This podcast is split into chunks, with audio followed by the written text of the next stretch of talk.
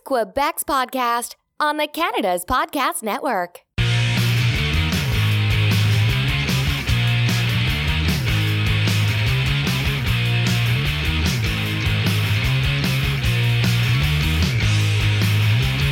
Bonjour, ici Sandra 5 Mars qui vous présente le podcast du Québec, un membre du réseau Canada's Podcast.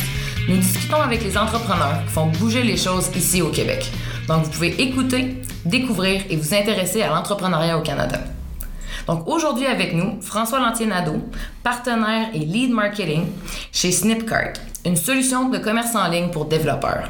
Donc, François, merci d'être à l'émission avec nous aujourd'hui.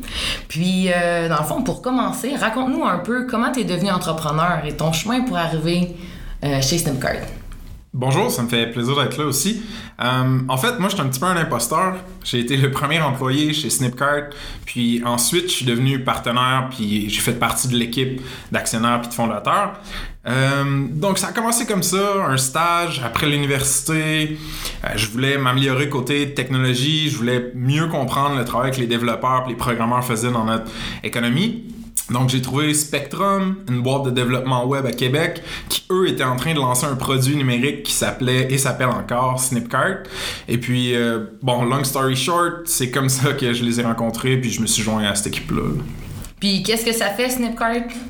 Yes, euh, bonne question. Dans le fond, Snipcart, c'est une solution de commerce en ligne qui est pour simplifier la chose, là, on peut dire que c'est un, un plugin ou un add-on que tu vas trouves à mettre par-dessus euh, n'importe quel site web, application web. Ça marche vraiment juste dans le front-end, donc du côté client.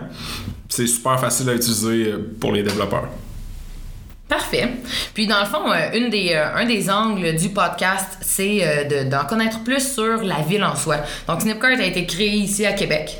Donc selon toi, quels sont les avantages de faire des affaires à Québec? Puis aussi, de l'autre côté de la médaille, quels sont les défis de faire des affaires à Québec?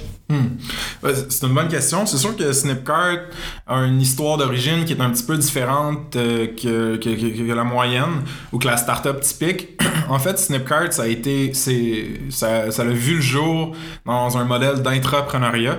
Donc, au sein d'une entreprise existante qui était Spectrum, on a lancé Snipcart. Donc, il y avait un employé de Spectrum qui s'est associé avec les partenaires chez Spectrum, puis on a lancé une autre entreprise qui est devenue Snipcart. Euh, donc, cette espèce de modèle hybride-là nous distingue un peu de, des mythes de création habituels. Par contre, pour nous, ça, a vraiment fonctionné. Pour revenir plus à la question de Québec, euh, souvent les gens vont voir des désavantages dans la petitesse euh, ou la taille réduite euh, d'une communauté ou d'un écosystème.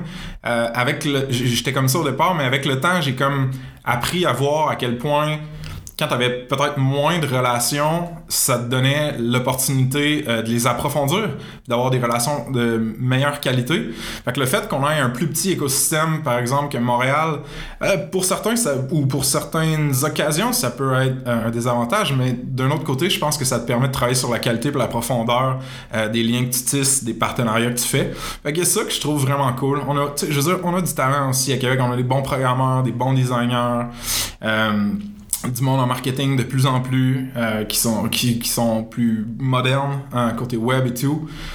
Sinon, les désavantages, ben, écoutez, le, flagrant qui est comme tout le temps l'éléphant dans, dans, la pièce, c'est euh, c'est l'OQLF, puis la langue française. Ça se trouve à être une contrainte euh, sociopolitique très forte, légale aussi, euh, qui va qui va faire fluctuer peut-être comment tu fais ton message marketing, comment tu fais ta publicité et tout.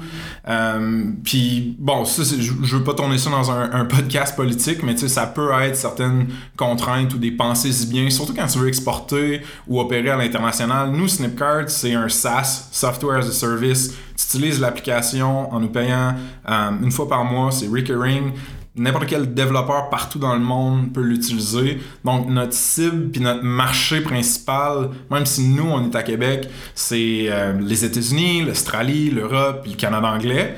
Alors pour nous ces contraintes québécoises là avec l'OQLF ont été un petit peu euh, ont été un- un- une certaine épine. On est en train de régler ça justement avec eux, puis de produire le contenu qu'on doit produire, puis respecter un petit peu ces, ces- ces contraintes-là là, qui... euh, C'est ça. Ben, c'est bon. Puis, dans le fond, euh, admettons que, tu rencontrais quelqu'un qui, qui voudrait venir démarrer son entreprise à Québec, sachant ce que tu sais aujourd'hui, est-ce qu'il y aurait des choses que tu aimerais lui dire pour justement faciliter son développement d'entreprise ici? Oui, c'est une bonne question. Je pense que moi, je suis pas nécessairement, tu sais, souvent je prends la parole sur la scène puis tout ça, puis je peux avoir l'air extraverti, je le suis pas vraiment en réalité. Euh, donc, tout ce qui est networking, les 5 à 7, ce genre de trucs-là, je trouve pas ça super facile. Euh, par contre, je suis forcé d'admettre que la participation à certaines activités comme des meetups, euh, comme des, des, a- que Spectrum avec SPK l'écosystème, on organise beaucoup d'événements qui parlent de la tech, de la culture, de l'éthique, euh, du marketing, de plein de choses comme ça. Juste d'aller voir les, les, les micro-communautés qui existent déjà euh, dans, dans un écosystème comme Québec, puis de commencer à voir si ça clique avec certains de ces acteurs-là, puis tout ça. Je pense que ça va vous donner le pouls de comment, mettons, la business, ça, se fait un petit peu à Québec plus rapidement que si vous, je sais pas, étudiez des trucs ou demandez à des sources officielles de ministère. Je pense que le plus que tu te colles au terrain, le mieux pour avoir des, meilleurs insights à ce niveau-là. là. Parfait. Puis dans le fond, comme tu disais, ben, tu disais que t'es pas, tu as l'air des fois extraverti, mais t'es quand même introverti. Tu sais, je pense que c'est une, une réalité que plusieurs personnes en- dans l'entrepreneuriat ont. Euh, puis on sait que des fois certaines de nos meilleures idées viennent quand on s'y attend le moins. Puis euh, d'où la question, y a-t-il un endroit euh, dans la région de Québec, près de chez toi ou près du bureau ou vraiment dans les environs où tu aimes aller te ressourcer, t'inspirer ou juste penser à ton entreprise, décrocher? Euh, c'est une bonne question. Euh, quitte à sonner cliché, j'aime ça un peu de, de temps en temps faire le tourisme dans ma propre ville. J'ai un petit parcours que je fais euh, qui passe par la Grande Allée, la terrasse du Frein, les plaines d'Abraham, l'escalier des Caps Blancs, sur le bord du fleuve. Puis souvent, je soit mettre un podcast de start-up, de tech ou de marketing, réfléchir un peu aux idées qui sont communiquées là-dedans, ou juste euh, mettre une musique sans parole, puis aller faire ce, parcours-là, puis marcher pour réfléchir à des problèmes de business, euh, que ce soit de l'inspiration ou des challenges actuels. Pour moi, je trouve que ça, amène un, moment, un momentum puis une dynamique. Fait que cette espèce de trajet-là, ce parcours-là, avec des écouteurs, bien sûr, parce que moi, tous les touristes ou les bruits ambiants, ça me déconcentre. Euh, ça, ce serait un, un de mes coups de cœur. Ok, génial. Puis dans le fond, euh, qu'est-ce qui, t'excite le plus en ce moment dans ton entreprise? Hmm, c'est une excellente question. En fait, euh, il y a, il y deux, trois ans, j'aurais pas répondu à la même chose, euh, of course, mais aujourd'hui, on est rendu euh, 8 chez Snipcart. ça peut sembler petit, nous, on, veut rester petit de toute façon, mais c'est, on a doublé finalement en taille en 10 mois. On est passé de 4 à 8. Puis ça semble pe- peut-être petit, mais quand tu doubles en taille, puis que tu passes d'une très très très petite taille à une petite taille, il y a beaucoup de challenges euh, puis de défis qui viennent avec ça.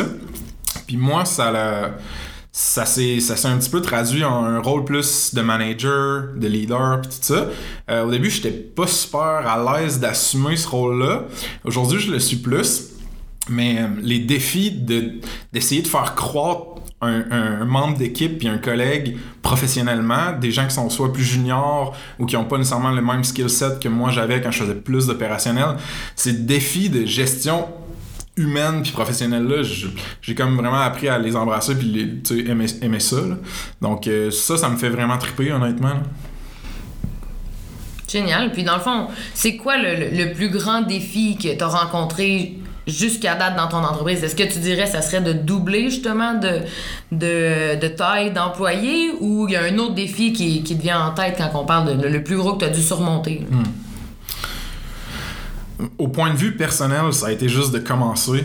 Euh, moi, j'ai eu la, chance d'avoir un terrain de jeu puis un terrain de jeu pour me péter la gueule euh, qu'il y a des gens qui n'iront pas nécessairement. Euh, Snipcart, ça a été lancé par Spectrum. Spectrum, Georges et Vincent, les partenaires, n'étaient pas nécessairement pressés euh, que Snipcart fasse des résultats époustouflants ou quoi que ce soit. Donc, ils m'ont vraiment pris sous leur aile, puis ils ont dit écoute, t'as une année, carte blanche, euh, pète-toi la gueule, essaye différentes tactiques de marketing, différentes stratégies. Puis, fait que moi, j'ai eu cette espèce de me faire lancer dans le vide là, puis me dire alright, bon, il faut que je trouve des repères, il faut que je trouve des manières de faire scaler la business, puis tout ça.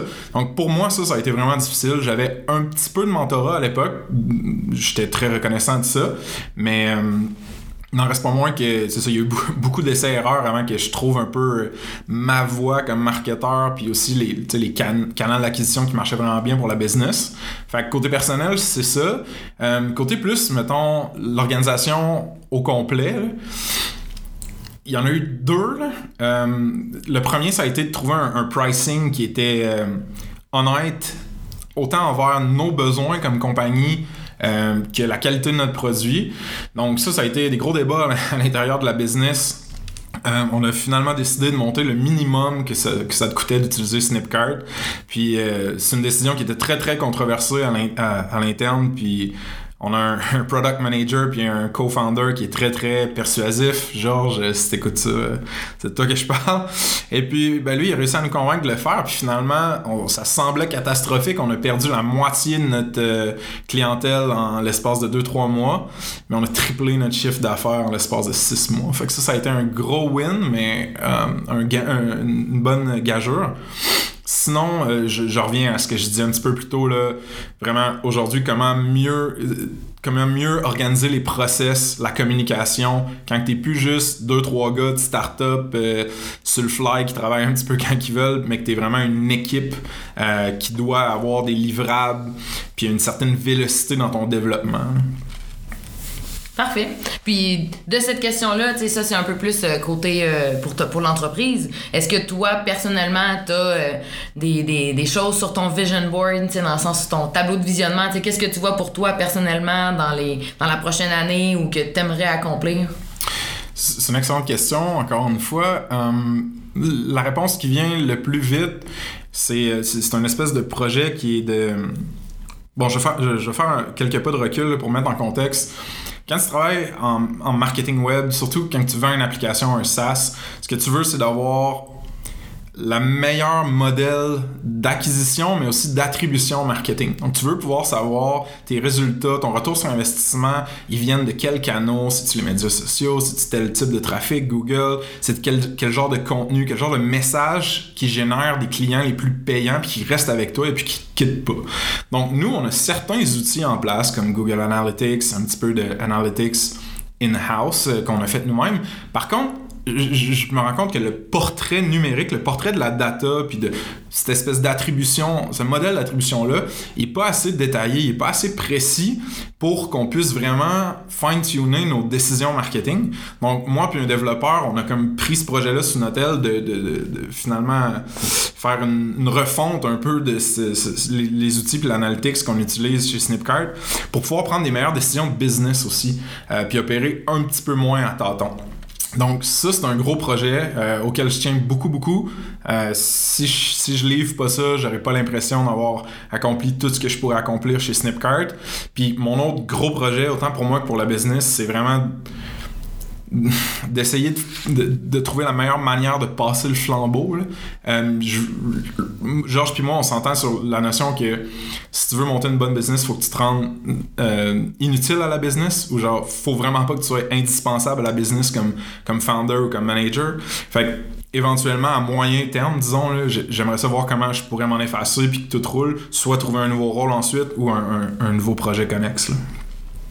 Parfait. Ben, je pense que de par tes, euh, tes, tes réponses, c'est quand même. Euh, je crois que les auditeurs peuvent quand même se reconnaître là-dedans ou que, tu sais, même si c'était une question personnelle, ta vie personnelle et professionnelle est tellement liée que ce, qui, ce que tu es capable d'accomplir dans, dans, ton entreprise, ça va vraiment être un accomplissement personnel aussi.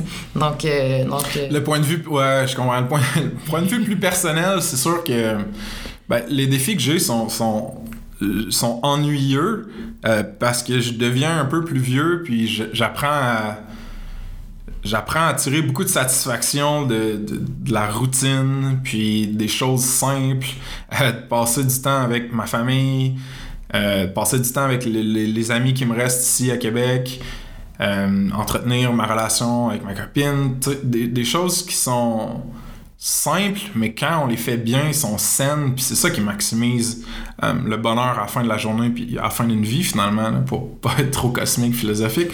mais euh, pour moi, d'essayer d'avoir une meilleure stabilité à ce niveau-là, là, de, des gens qui m'entourent, puis d'avoir un meilleur input dans leur vie aussi, en dehors du travail, ça reste euh, ultra, ultra important. Mais génial. Mais merci d'avoir ouvert la porte euh, à tes, euh, ta vision personnelle. oui, of course. Euh, puis aussi d'avoir partagé sur, sur, sur l'entreprise, sur ton, ton développement, puis aussi sur Québec. En fait, en ce moment, on va aller à la deuxième partie de l'entrevue qui est la, la, partie des questions rapides. Oh. Donc, l'objectif est que tu répondes avec la première chose qui te vient en tête le plus rapidement possible. Ça peut mal tourner, ça, dans le fond. Oui, on sait jamais. Donc, si tu ne faisais pas ce que tu fais maintenant, que ferais-tu comme métier? Wow. Euh, je pense que je serais un genre de publiciste qui écrit des slogans créatifs puis qui essaie de monter des publicités, vidéos, télé. C'est comme euh, l'avenue traditionnelle de marketing que j'avais considéré avant de tomber à, à, deux pieds dans le web. OK, parfait. Puis parlant d'écriture, si, avais un, si tu devais choisir un mot pour te décrire, lequel serait-il et pourquoi? transparent. Euh, transparent parce que même si je fais le plus d'efforts possible pour cacher mes émotions ou euh, camoufler une, joie, une excitation, une peine, une tristesse, une frustration, ça marche jamais. J'ai le génétique de tout ce que je sens, je l'ai décrit d'en face. Fait que pour les relations positives, mes amis, ou, c'est cool parce que ça me permet de communiquer de façon plus puissante. Par contre, quand ça fait pas mon affaire, que je suis pas de bonne humeur ou que je suis irrité, ben, il y a pas. Euh, j'ai juste l'expression there's no two ways about it là, genre c'est, clair là, que ça va pas bien. Fait. Que tu veux le savoir ou non, tu le sais. Ouais, fait transparence, ouais. C'est bon. Puis euh, la prochaine fois que tu vas aller faire ta marche justement dans le vieux Québec, là, quel podcast ou quel livre audio euh, tu vas euh, tu vas écouter puis que tu recommanderais dans le fond à notre public? Sweet. absolument. Je viens de finir Essentialisme de Greg McEwen. On pourra peut-être euh, lier à ça dans les, les, notes du podcast. Mais je vais d'ailleurs faire une conférence euh, qui adapte le principe d'essentialisme euh, à Nantes, au Web Today, bientôt. Donc, essentialisme par Greg McEwen, si vous voulez vraiment savoir comment choisir ce qui mérite le plus de votre énergie puis de votre amour dans la vie, prioriser ça et dire non à tout le reste. c'est vraiment cool. Sinon, là, je suis en train de lire, d'écouter en audiobook Deep Work de Cal Newport qui m'avait été recommandé souvent. C'est vraiment c'est dans la même tangente là, c'est l'espèce ça parle de l'asymétrie qu'il y a entre notre économie qui qui reconnaît beaucoup puis redonne beaucoup de valeur aux gens qui sont capables de faire du deep work, donc du travail euh, de longue haleine en profondeur qui nécessite beaucoup de concentration. Puis en même temps, notre culture qui elle euh, nous pousse à faire tout le contraire. Fait que c'est un peu un how-to euh, trouver son focus puis euh, éliminer les distractions pour faire le meilleur travail qu'on peut faire dans notre carrière. Là. Fait que je recommande les deux, c'est super. OK, génial. Puis dans le fond, prochaine question qui est un peu en lien avec ça. Donc, quelles sont les trois choses non négociables qui doivent se produire dans ta routine du matin ou du soir justement pour te garder focus ou pour te garder Um... Si tu as une routine du matin ou du soir. Pardon. C'est une excellente question. Euh, c'est pas quotidien. Par contre, quatre fois par semaine, j'ai une routine que, que je me force de suivre. Euh, elle est super simple. Ça consiste en des exercices euh, physio, de physiothérapie, puis un petit peu de, de, de, de, style yoga, avec une petite période de méditation, 10 minutes, puis avec une marche d'un minimum de 20-30 minutes. Donc ça, j'essaie de faire ça minimum 4 fois euh, par semaine. Souvent, j'essaie de le faire le midi aussi, pour vraiment couper complètement euh, ma journée de travail, puis décrocher complètement des emails, puis de l'ordinateur, puis des notifications, puis etc., etc. Fait que ça, c'est ultra important pour moi. et puis euh, sinon, c'est le sommeil. Là. Je, je me suis rendu compte à quel point ça nuisait à mes relations, à ma performance, à ma concentration si j'avais pas un assez bon niveau de, de sommeil. Donc, j'ai 29 ans, je vieillis, puis je me couche plus de bonne heure, puis j'apprends à aimer ça. Parfait. La dernière question, mais non la moindre. Donc, ça- ici, c'est une mise en situation. Donc, il y a une petite île tropicale au milieu de l'océan où il y a une cabine téléphonique. On va te déposer là. Tu n'auras pas d'ordinateur, pas de smartphone, pas de tablette, aucune technologie. À tout moment, tu peux utiliser la cabine téléphonique pour appeler le bateau qui va venir te chercher. Mais combien de temps ça prendrait avant que tu appelles le bateau? Puis avant de passer cet appel-là, que ferais-tu pendant ton séjour sur cette île? C'est assez euh, flyé comme euh, mise en situation, mais euh, ouais, je jouer au jeu, parfait. Donc, ça fait un bout que j'ai envie d'expérimenter avec euh, le jeûne, donc le fasting sur plusieurs périodes, plusieurs heures, même peut-être plusieurs jours. Pour des raisons personnelles, j'ai pas la volonté ni les incentives de le faire, donc considérant ça, puis le fait que je suis pas mal allergique à tout ce qui vient euh, de la mer et, qui est sur une île, je pense que ça serait euh, quand même le meilleur timing d'essayer euh, de faire du fasting. Fait que je ferais ça. Euh, J'essaierais aussi de voir à quel point je suis capable de pousser ma pratique de méditation plus loin. Euh, par le passé, quand j'étais comme plus hardcore, cranké là-dedans, j'ai déjà fait tu sais, 45 minutes, une heure, ce qui est pas des gros scores comparé à ceux qui font des. Je vais pas dire score parce que c'est pas une compétition de méditation, blablabla. Mais euh, ouais, j'essaierais de voir, tu sais, je, je suis capable de faire plusieurs heures, quel genre de sentiment, état d'esprit, de conscience ça me donne? Ça, euh, j'essaierais d'écrire un genre de poème quelque part sur un arbre ou juste d'essayer de mettre ma marque de François il était ici puis euh, il a pas mangé ben ben puis il a médité pas mal. Euh, puis après ça j'appellerais ma mère euh, direct parce que je m'ennuierais de ma mère puis que c'est ça j'ai besoin de voir ma mère souvent. C'est bon, ben c'est une excellente réponse. Euh, On, on pose cette question-là à tous nos, nos, euh, nos entrevues, dans le fond, pour voir justement, puisque c'est une question qui surprend, puis les réponses varient beaucoup. Donc, je sais pas si c'était le premier qui va faire un, un jeu, mais je trouve ça très intéressant. Donc, en terminant, comment nos auditeurs peuvent-ils te contacter ou souhaiterais-tu ajouter quoi que ce soit avant qu'on Euh, oui, euh, je pense que souvent les gens ont l'impression que monter une entreprise, c'est comment on peut financer ça, c'est de façon binaire. Donc soit on bootstrap puis on mange des ramen puis on quête de l'argent à notre famille, ou on lève de l'argent institutionnel, du VC, euh, du gros funding puis tout ça. Je voudrais vous encourager à voir en dehors de cette boîte-là, de cette binarité-là de blanc ou noir, il y a plein, plein, plein, plein, plein de modèles de financement di- différents puis alternatifs. Il y a des nouveaux fonds qui sortent qui sont plus petits en termes d'échelle. Il y a la possibilité de faire de l'entrepreneuriat, comme je vous parlais avec Snipcart. Donc, euh, si vous voulez jaser de ça ou quoi que ce soit, vous pouvez m'écrire François, F-R-A-N-C-O-I-S, at snipcart.com, S-N-I-P-C-A-R-T.com. Sinon, sur Twitter, je suis at D barre en bas FLN. Et puis François Antinado sur LinkedIn aussi. Ça ressemble à ça. Euh, je le dis tout le temps dans n'importe quelle présentation, conférence, atelier que je donne. Si vous avez des questions sur le marketing, les startups, le, le, le, le UX, les, le SEO, ça me fait ultra plaisir de prendre le temps de répondre à des questions, surtout des personnes qui commencent des juniors, parce que moi, quand j'étais là, Dieu sait que j'en avais besoin euh, de réponses comme ça.